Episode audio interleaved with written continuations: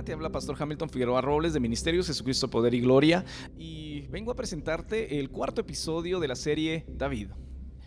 Hace cuatro semanas estuvimos viendo, eh, en el episodio uno vimos el secreto de su grandeza y lo vimos en dos episodios.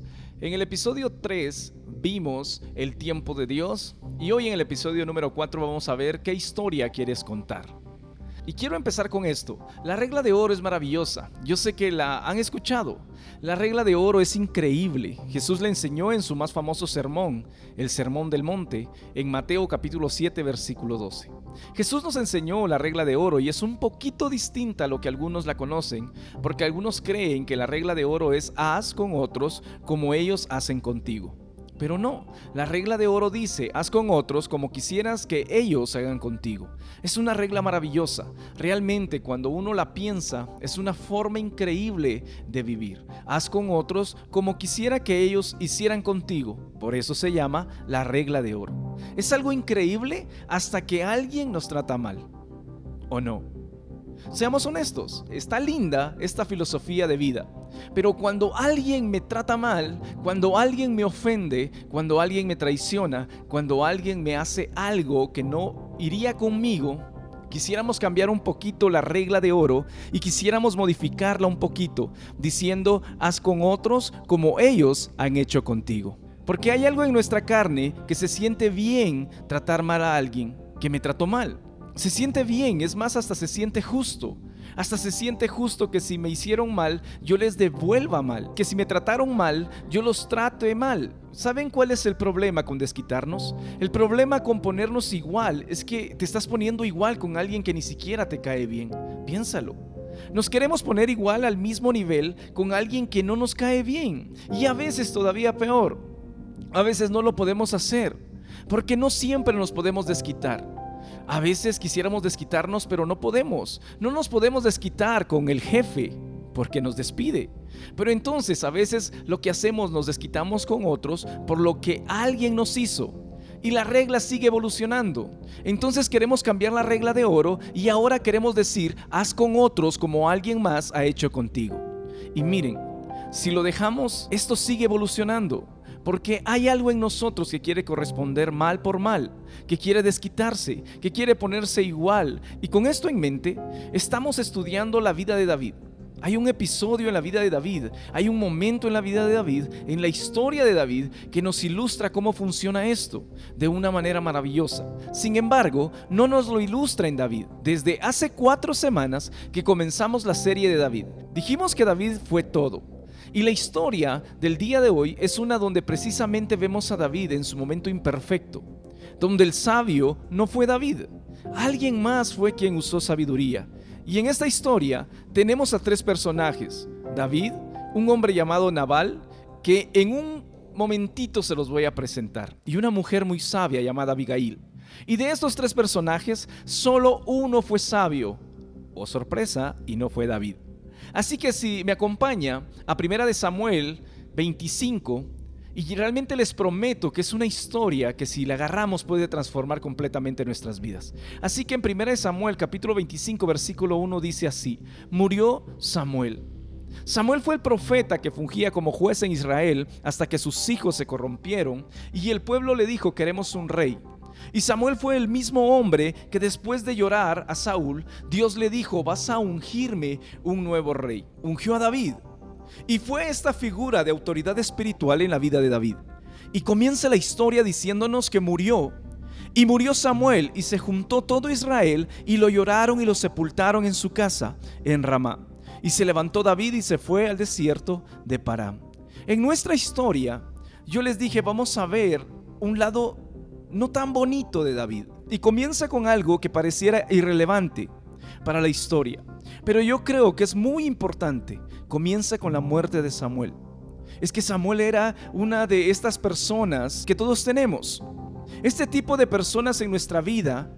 Hay personas en nuestra vida que ayudan a guardar la moral. No sé si ustedes se han fijado, pero hay personas en nuestra vida que mientras ellos están allí, como que nos sentimos motivados a portarnos mejor, como que nos sentimos motivados a saber que hay líneas que no debemos cruzar, a saber que hay límites que no podemos sobrepasar. Y Samuel era esta persona para David. Todos tenemos ese tipo de personas. Para algunos son sus padres. Uno sabe que con sus padres se debe de portar de cierta manera. La presencia de ellos nos ayuda a portarnos de cierta manera. Para otros es quizás una pareja, su novio, su novia, su esposo, su esposa. Y lo vemos particularmente en los jóvenes, aunque también en los adultos.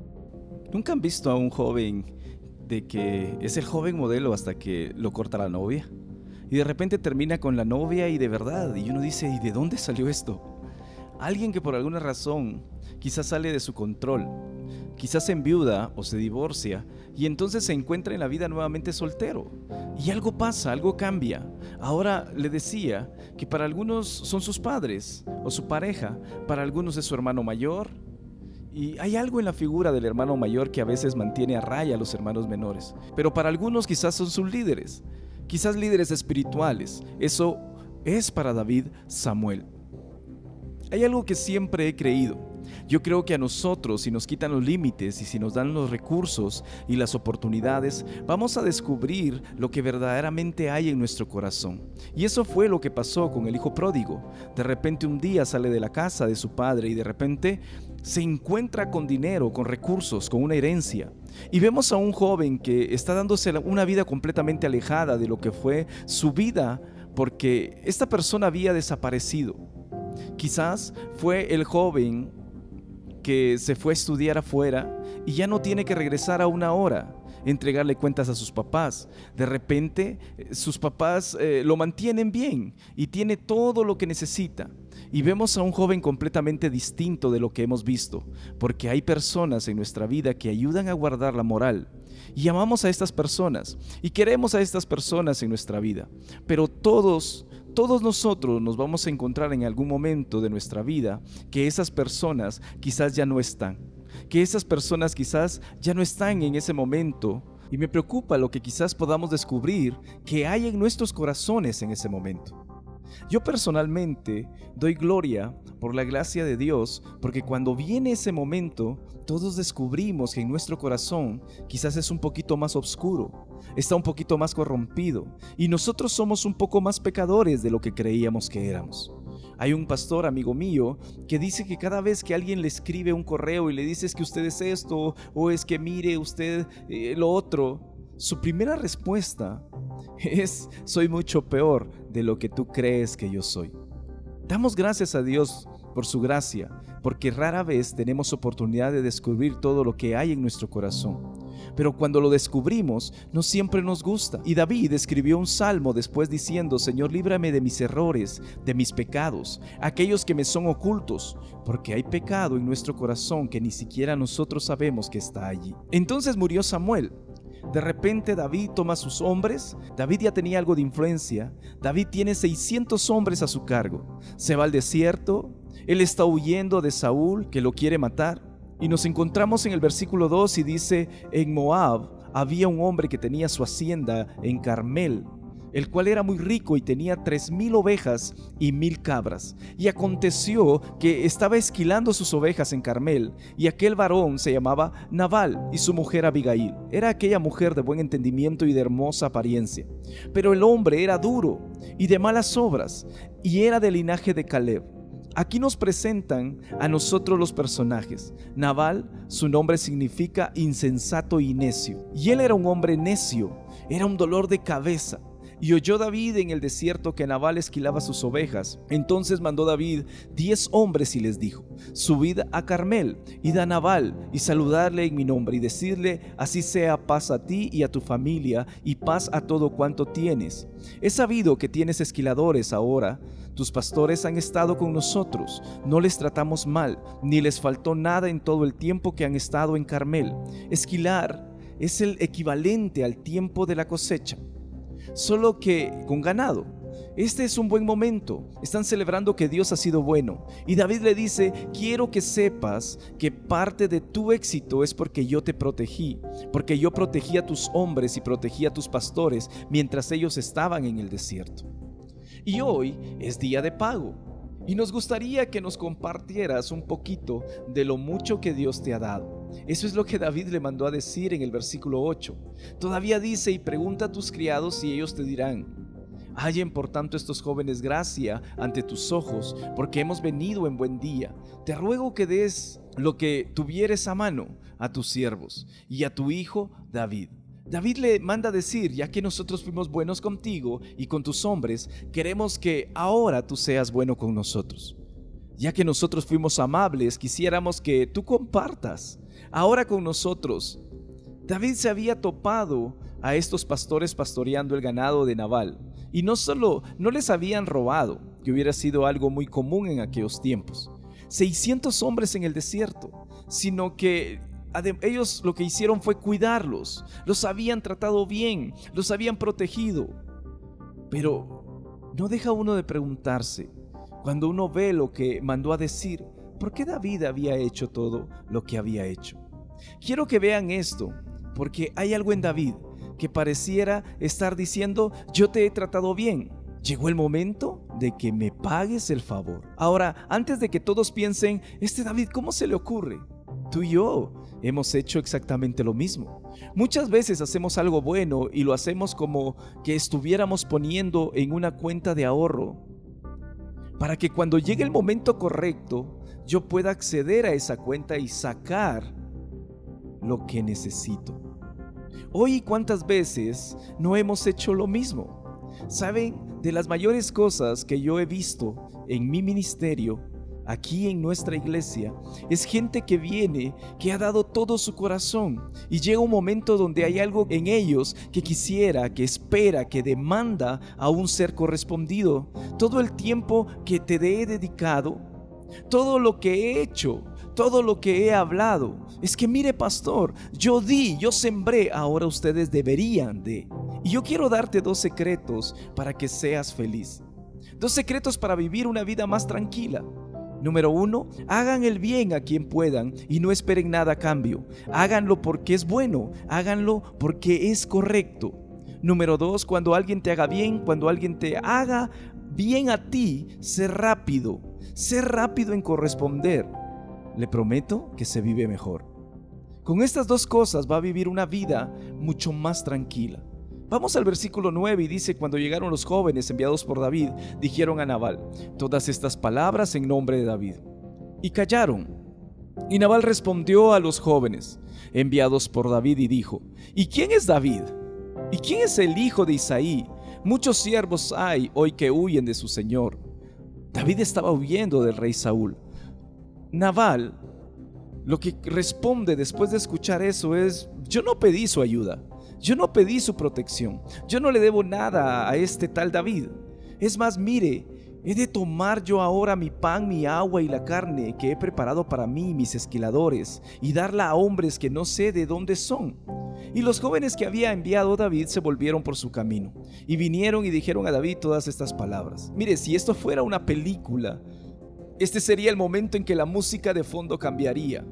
De repente, la canción se pone un poquito más dramática. Y sabemos que hay tensión en el ambiente, y sabemos que algo está a punto de pasar, porque la respuesta de Nabal acaba de cambiar todo el tono de esta conversación. Y ojo, no que la respuesta de David sea mucho mejor, ya la vamos a ver en un momentito. David no responde muy santamente, pero necesitamos aprender en Nabal la manera en que responde. En una situación va a marcar el tono de cómo siguen las cosas. Y Nabal respondió: yo no le debo nada a David, díganle que yo no le voy a dar nada.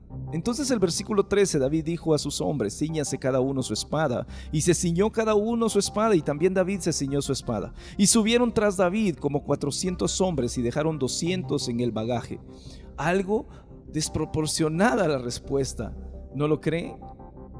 No pedimos tu protección, no te debemos nada, no te vamos a dar un par de ovejas. A ver, todos con su espada, vamos a ir a matarlos a todos. Estaba un poquito desproporcionado. Pareciera esto, ¿no? La verdad es que sí, pero no, porque el tiempo, la época en la que vivía David, era una época muy distinta a la nuestra hoy. Y el tipo de leyes que regían a estos hombres eran muy distintas a las que estamos acostumbrados, porque esta era una cultura de ojo por ojo y diente por diente. Era una cultura de vas a amar a tu prójimo y vas a aborrecer a tu enemigo. Y David en este momento había percibido de Nabal que su respuesta le, lo había constituido a él en su enemigo. Y dijo, él ahora, me voy a vengar de mi enemigo. ¿Sabe cuál es el problema de la venganza? Aquellos que quizás han cedido ante la tentación de vengarse. ¿Saben esto? La venganza rara vez es proporcional y generalmente salpica y afecta a muchos más que aquellos que solo son contra los que me quiero vengar. Y David agarra a sus hombres y dice, vamos a subir, vamos a matar a Nabal y a todos los hombres que hayan en su casa. Versículo catorce. Pero uno de los criados dio aviso a Abigail, mujer de Nabal, diciendo, he aquí David envió mensajeros del desierto que saludasen a nuestro amo, y él los ha zaherido. Él los trató mal, y aquellos hombres han sido muy buenos con nosotros, y nunca nos trataron mal, ni nos faltó nada en todo el tiempo en que anduvimos con ellos, mientras estábamos en el campo. Muro fueron para nosotros de día y de noche, que hemos estado con ellos apacentando ovejas. Este siervo va con Abigail y le dice, mira, en el desierto las cosas son duras, y hubiera sido normal que estos hombres tomaran de nuestro ganado. No solo no nos robaron, no tomaron nuestro ganado, nos trataron bien, nos trataron muy bien, y después nos protegieron y se aseguraron que nada malo nos pasara. Ahora pues reflexiona y ve lo que has de hacer, porque el mal está ya resuelto en contra de nuestro amo y toda su casa, porque él es un hombre tan perverso que no hay quien pueda hablarle. Nabal era un hombre necio, y Nabal está haciendo lo que un hombre necio hace, se está comportando como uno. Y déjame preguntarte algo, ¿hay alguien en tu vida que tenga la libertad, que tenga la confianza, que tenga la autoridad de intervenir a tu favor? Porque sabes, si no hay nadie así en tu vida, quizás eres mucho más necio de lo que crees que eres entonces. Abigail tomó doscientos panes, dos cueros de vino, cinco ovejas guisadas, cinco medidas de grano tostado, cien racimos de uvas pasas y doscientos panes de higos secos, y lo cargó todo en el asno, y dijo a sus criados, sí delante de mí, y yo los seguiré. Y nada declaró a su marido, y montando un asno descendió por una parte secreta del monte, y he aquí David y sus hombres venían frente a ella, y ella les había salido al encuentro, y David había dicho, ciertamente en vano he guardado todo lo que éste tiene en el desierto, sin que nada le haya faltado de todo cuanto es suyo, y él me ha vuelto mal. Ponga atención a esto, mal por bien, así haga Dios a los enemigos de David, y aún les añada que de aquí a mañana de todo lo que fuere suyo no he de dejar con vida ni a un varón. Abigail ve lo que está pasando, y como una mujer sabia toma acción y toma un banquete, algunas ovejas, uvas, vino, y dice, yo sé que tengo que llegar con algo más que solo mi linda cara, más que solo mis lindas palabras, tengo que llegar con obras. Y ponga atención, esto es bien importante, tengo que llegar con obras. Y cuando se topa con David, que venía con espada en mano, listo para ir a matar a todos, y aquí es donde vemos que algo había pasado en el corazón de David, algo había comenzado a cambiar en el corazón de David. Porque me pregunto yo, ¿en qué momento David se había vuelto tan intocable? ¡Qué cuidado! Y alguien decía algo en contra de David, porque se muere. ¿En qué momento David se había convertido en esta celebridad intocable, inalcanzable? Yo me pregunto, si alguien hubiera tratado así de mal a alguno de sus siervos, ¿hubiera reaccionado David igual? Y una de las cosas que veo yo y que realmente nos aquejan en el mundo y en la iglesia es que démosle a alguien un poquito de autoridad, démosle a alguien un poquito de influencia, y de repente algo pasa y se vuelve esta persona intocable. Ya nadie puede decirle nada, ya nadie puede decirle algo, no pueden decirme nada, cuidadito y me dices algo porque estás despedido, y me encargo que no encuentres trabajo en ningún lado, cuidadito y me dices algo porque te mato tu reputación, pero acabo contigo. Y los pastores y los líderes no estamos libres de eso. Algo pasa de repente, el corazón es engañoso, que de repente uno ve que tiene llamado de Dios y Dios le da la gracia para hacerlo, y se le sube a alguien a la cabeza y de repente se siente que le pueden hacer esto a cualquiera, pero a mí no, porque yo soy, yo soy distinto. Y vemos que en el corazón de David esto había comenzado a pasar. Él demandaba que se le tratara ya de una manera especial. Y cuando Abigail vio a David, se bajó prontamente del asno y postrándose en su rostro delante de David, se inclinó a tierra. Abigail vio que venía David, y esta es una mujer, esposa de un hombre rico, mujer de sociedad. Pero ve a David, ella sabe que tiene que hacer algo distinto y se postra. Ella no tiene que postrarse, pero se postra delante de él y comienza a hablarle a él y comienza a tratar a David como si David fuera el hombre que ella esperaba que él fuera. Ahora, mujeres, pongan atención, porque esto funciona. Esto funciona con nosotros los hombres y funciona aún cuando sabemos que lo están haciendo. Agarre a su esposo algún día y cuando lleguen después del súper y el baúl esté lleno de cosas y ustedes le dicen: yo estoy segura que tú, siendo tan fuerte como sos, puedes llevar todas estas bolsas en un solo viaje. ¿Y saben qué es lo que va a pasar? Vamos a voltear a ver a nuestras esposas y le vamos a decir: yo sé qué es lo que estás haciendo, pero yo estoy seguro que puedo. Y comenzamos a agarrar todas las bolsas. Esto funciona.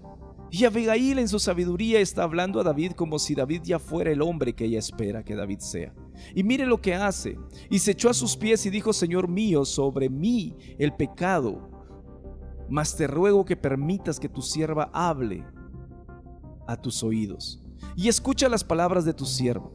Ella no es su sierva, ella es la esposa de un hombre rico, y sin embargo se postra ante David con humildad. Se echa la culpa diciendo: yo debí de haber visto a tus hombres, yo debí de haber atendido, perdóname. Y eso destantea completamente a David, lo agarra un poquito mal parado, y David le escucha. No haga caso ahora, mi señor, de ese hombre perverso, de Nabal, porque conforme a su nombre insensato, necio, así es. Él se llama Nabal y la insensatez está con él. Mas yo, tu sierva, no vi a los jóvenes que tú enviaste. Esta mujer era una mujer sabia, y mire lo que dice Proverbios quince: la blanda respuesta apaga la ira, mas la palabra áspera hace subir el furor. Si tú te encuentras en una situación en que la temperatura está subiendo en una discusión, los ánimos están caldeando y quieres que la cosa cambie, necesitas tú bajar la temperatura. Pero a veces queremos llegar delante de un necio que está airado, que está ensoberbecido, y queremos ponernos a su nivel de soberbia. ¿Y quién te crees que sos? Fuera de ahí le hubiera pasado encima. Pero ya sabía, la blanda respuesta apaga la ira. Y ahora pues, Señor mío, mire lo que hace. Comienza a recordarle a David quién es el verdadero rey. Ahora pues, Señor mío, vive Jehová y vive tu alma, que Jehová te ha impedido a derramar sangre y vengarte por tu propia mano. Todavía no se lo impedía, pero ella ya lo daba por hecho. Jehová lo ha impedido. Sean pues no Nabal tus enemigos, todos los que procuran mal contra mi señor.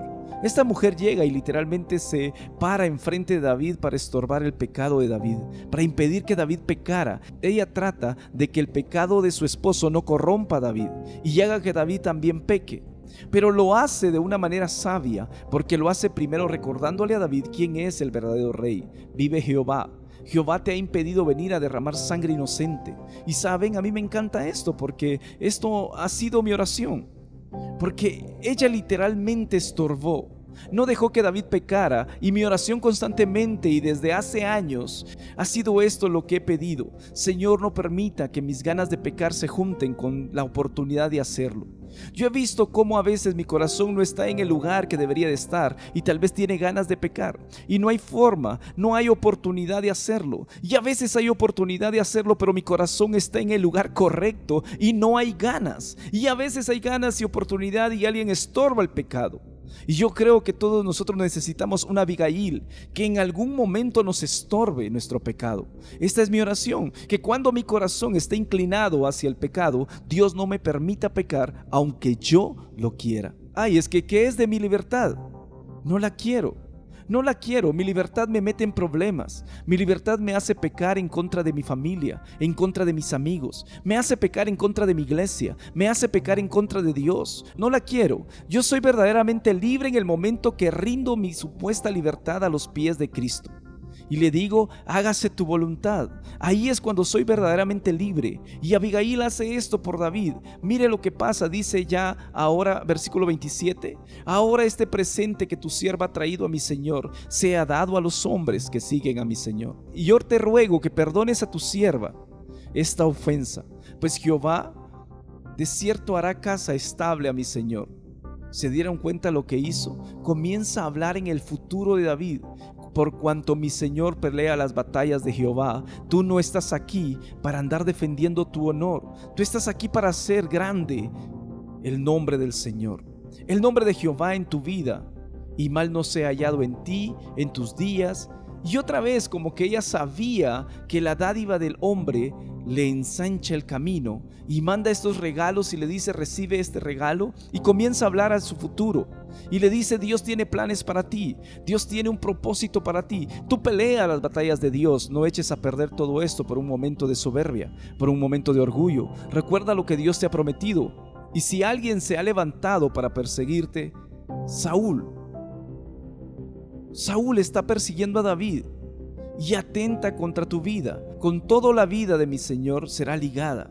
Dice, tu vida será ligada, será guardada en el haz de los que viven delante de Jehová tu Dios. Y miren esto último que hace, es genial, porque dice, y él arrojará la viga de tus enemigos como de en medio de la palma de una honda. ¿Se dieron cuenta lo que hizo en ese momento? Le recordó la honda con la que mató a Goliat. Y ella lo lleva en ese momento a recordar aquel tiempo en el que él había matado a Goliat con esa honda, porque era un tiempo en que su corazón estaba confiado, descansando en Dios. Y lo que ella está haciendo es recordándole lo que era cuando tú confiabas completamente que Dios iba a pelear la batalla por ti. Recuérdate lo que eras cuando tu confianza absoluta estaba en Él. ¿Te recuerdas cómo era eso? Así va a ser Dios si tú lo dejas que Él pelee las batallas por ti. Si tú no metes la mano, no, si tú, si tú no intervienes, no, si tú no tomas la justicia en tus manos y dejas que Él haga justicia por ti. ¿Tú sabes lo que es esto? David, tú sabes lo que es poner tus manos y tu confianza en el Señor. De esa manera, cuando agarraste esa onda, eso era lo que había en tu corazón. Y quiero que recuerdes cómo se sentía eso. Y acontecerá, y miren esto, que cuando Jehová haga con mi Señor conforme a todo el bien que han hablado a ti, Dios, que Dios te prometió algo y lo va a hacer. Y cuando lo haga y te establezca por príncipe, por sobre Israel, entonces, Señor mío, no tendrás motivo de pena ni de remordimientos por haber derramado sangre sin causa o por haberte vengado por ti mismo. Guárdese pues mi Señor, y cuando haga bien a mi Señor, acuérdate de tu sierva. Ella le comienza a recordar a David las promesas que él había hecho para su vida. Dios te va a poner como príncipe algún día, y cuando eso pase, y le hace una pregunta. Y dentro de un ratito vamos a ver otras tres preguntas, pero le hace una pregunta que creo que todos nosotros deberíamos de hacernos en algún momento de nuestra vida, porque la pregunta que ella le hace es, ¿qué historia la de David? Cuando Dios cumpla todo lo que Él prometió y seas rey, ¿qué historia vas a querer contar? Cuando esto sea solo una historia que cuentes, ¿qué historia vas a querer contar? Cuando alguien te pregunte, y cuéntame de esos años en el desierto, ¿qué historia vas a querer contar? Porque lo que Él haga en ese momento y lo que tú haces en algún momento de tu vida va a ser solamente una historia que contamos. Y cuando la cuentes, ¿la vas a contar con remordimiento? ¿La vas a contar con vergüenza? ¿La vas a contar con arrepentimiento? Porque parte de tu historia es hacer algo que sabías hoy que no debías hacer o que no debías haber hecho. O la quieres contar diciendo, pues me tomó una poquita, me tomó un poquito más tiempo, pero lo que hice era lo que honraba al Señor. ¿Qué historia quieres contar? ¿Lo que vas a hacer te vas a hacer un mentiroso el resto de tu vida? Porque eso es lo que pasa cuando tú tomas una decisión que sabes que no deberías de tomar, y de repente alguien te pregunta, cuéntame, ¿qué hiciste? Hay algo en nosotros que lo primero que quiere es mentir y cambiar la historia. Lo que vayas a hacer que te va a convertir en un mentiroso. Y, eso, y sigue sumándole a la historia y seguir sumándole a tu pecado. Saben, yo quiero todo lo que Dios me ha prometido. y todavía falta un montón de cosas, pero lo quiero a la manera de Dios, porque el día que lo tenga quiero estar seguro que fue Dios el que me lo ha dado. Mire lo que pasa en el versículo treinta y dos, dice: y dijo David a Abigail: bendito sea Jehová Dios de Israel, que te envió para que hoy me encontrases, y bendito sea tu razonamiento, y bendita tú que me has estorbado hoy de ir y derramar sangre y, y vengarme por mi propia mano, porque vive Jehová Dios de Israel, que me han defendido de hacerte mal, que si no te hubiese dado prisa en venir a mi encuentro, de aquí a la mañana no hubiera quedado con vida Nabal, ni uno solo varón. David le dice: gracias que tuviste un buen juicio y gracias que no te quedaste callada. Ojo, a veces vemos a personas que amamos ir camino a una pared y sabemos que se van a chocar porque están haciendo algo que no deberían, pero deci- decidimos que es mejor quedarnos callados. Y David dice: le doy gracias a Dios que tuviste buen juicio, no te quedaste callada. Y saben, mi oración en medio de todo esto es que solo en su momento Dios mande una Abigail. Mi oración es que en ese momento Dios me dé un corazón todavía lo suficientemente receptivo para que cuando eso pase pueda yo reaccionar y decir: oh, wow, lo que iba a hacer no es lo que debía de hacer. Y recibió David de su mano lo que había traído. Versículo treinta y cinco, y dijo: sube en paz a tu casa, y mira que he oído tu voz y he tenido respeto. Y Abigail volvió a Nabal, y aquí que él tenía banquete en su casa. Se estaba tratando bien, como banquete de rey. El corazón de Nabal estaba alegre y estaba ebrio, por lo cual ella no le declaró cosa alguna hasta el día siguiente. Un paréntesis: si tú tienes algo que decir, el tiempo que escojas para decirlo es casi tan importante como lo que tienes que decir. Demasiadas veces he visto sabiduría ser perdida porque se dijo en el momento que no muy sabio, y entonces no se escucha, y ella escoge decirlo hasta mañana. Y cuando vino Y cuando a Nabal se le había pasado el efecto del vino, le refirió estas cosas, y desmayó su corazón en él, y se quedó como una piedra. Y diez días después Jehová hirió a Nabal y murió. Y luego que David oyó que Nabal había muerto, dijo: bendito sea Jehová, que juzgó la afrenta recibida de la mano de Nabal, y ha preservado del mal a su siervo, y Jehová ha vuelto la maldad a Nabal sobre su propia cabeza. Y después envió David a hablar con Abigail para tomarla como su esposa. Se recuerda, ella dijo: cuando todo esto pase, te, te recuerdas de mí. Pues ahí David se acordó, y los siervos de David vinieron a Abigail a Carmel y hablaron con ella, diciendo: David nos ha enviado a ti para tomarte por su mujer. Ella se levantó e inclinó su rostro a tierra, diciendo: he aquí tu sierva, que será una sierva para lavar los pies de los siervos de mi señor. Y levantándose luego Abigail dijo: voy a ser una sierva, voy a hacer el trabajo más humilde. Pero se levantó y tomó cinco doncellas, y montó un asno, y siguió a los mensajeros de David, y fue su mujer. Ahora ahí se termina esta historia, pero quiero que recapitulemos un momentito en esta historia. Hay tres personajes y hay tres respuestas, pero solo una de ellas es sabia. Nabal es un hombre que devuelve mal por bien. Alguien le hizo bien y devolvió mal. Personaje número dos es un hombre llamado David, que en esta historia devuelve mal por mal. Pero Abigail, Abigail es una mujer que, habiendo recibido mal, devolvió bien.